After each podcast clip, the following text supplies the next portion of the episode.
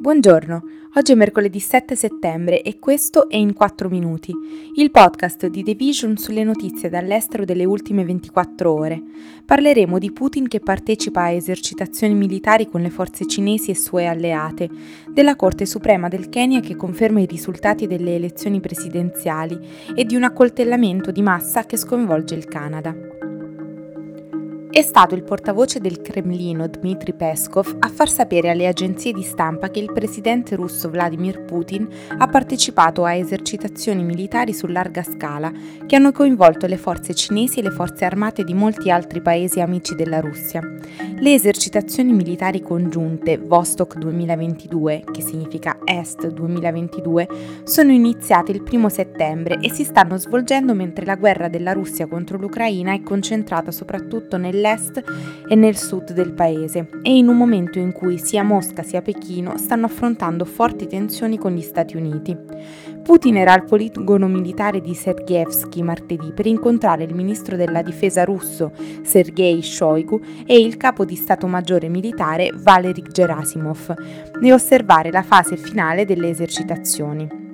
Gerasimov ha supervisionato personalmente gli addestramenti, che coinvolgono truppe provenienti da diverse nazioni ex sovietiche, oltre che da Cina, India, Laos, Mongolia, Nicaragua e Siria. Il portavoce del Ministero della Difesa cinese, il colonnello Tan Kefei, ha spiegato che la partecipazione della Cina a Vostok 2022 ha l'obiettivo di approfondire la cooperazione tra le forze armate dei paesi partecipanti, migliorare il livello di cooperazione strategica tra tutte le parti e la capacità di rispondere congiuntamente alle minacce alla sicurezza. La Corte Suprema del Kenya lunedì ha confermato le elezioni di William Ruto a presidente, ponendo fine a un'aspra battaglia in aula sui risultati controversi delle elezioni del 9 agosto e confermando Ruto come il quinto leader di un paese spesso visto come un faro della democrazia in Africa. Il giudice capo Marta Kum ha respinto le accuse di schede truccate, computer violati e falsi risultati. Il verdetto significa che Ruto, il carismatico e populista vicepresidente che ha lanciato la sua campagna contro i corrotti Kenya potrebbe essere insignito già il 13 settembre. I suoi sostenitori hanno invaso le strade in festa in tutta la Rift Valley, la principale roccaforte di Ruto. Un esultante e sorridente neopresidente si è rivolto ai sostenitori nella sua villa di Karen fuori Nairobi, dove ha ringraziato la corte, ha teso una mano conciliante ai suoi rivali e ha promesso di riunire il paese. Non siamo nemici, ha detto. Uniamoci per rendere il Kenya una nazione che tutti saranno orgogliosi di chiamare casa. La decisione della corte è stata l'ennesima sconfitta pungente per Rila Odinga, un un politico veterano che ha corso per la quinta volta alla presidenza. Nonostante un forte vantaggio nei sondaggi d'opinione prima del voto, ha perso di poco.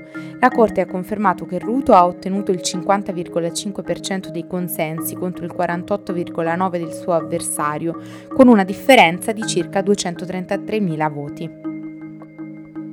Domenica la polizia ha ricevuto la denuncia di un accoltellamento all'interno di una riserva indigena rurale nella regione di Saskatchewan, nel Canada occidentale. Il primo attacco è stato segnalato alla James Smith Cree Nation alle 5.40 ora locale e molte altre chiamate sono arrivate pochi minuti dopo da altre località. La James Smith Cree Nation ha una popolazione di circa 3.400 persone, con circa 1.800 membri che vivono nella riserva. Dopo ore il bilancio era di 10 vittime e 18 feriti di una follia omicida che ha scosso il paese e che è risultato essere uno degli attacchi più mortali nella storia della nazione.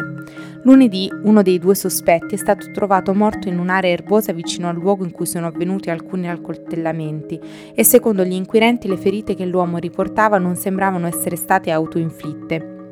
La polizia ha fatto sapere che era ancora aperta la caccia all'uomo per il fratello della vittima, che potrebbe essere stato ferito anche lui oppure aver attaccato suo fratello prima di fuggire. Secondo le autorità alcune delle vittime sono state prese di mira, mentre altre scelte a caso, ma i moventi risultano ancora sconosciuti.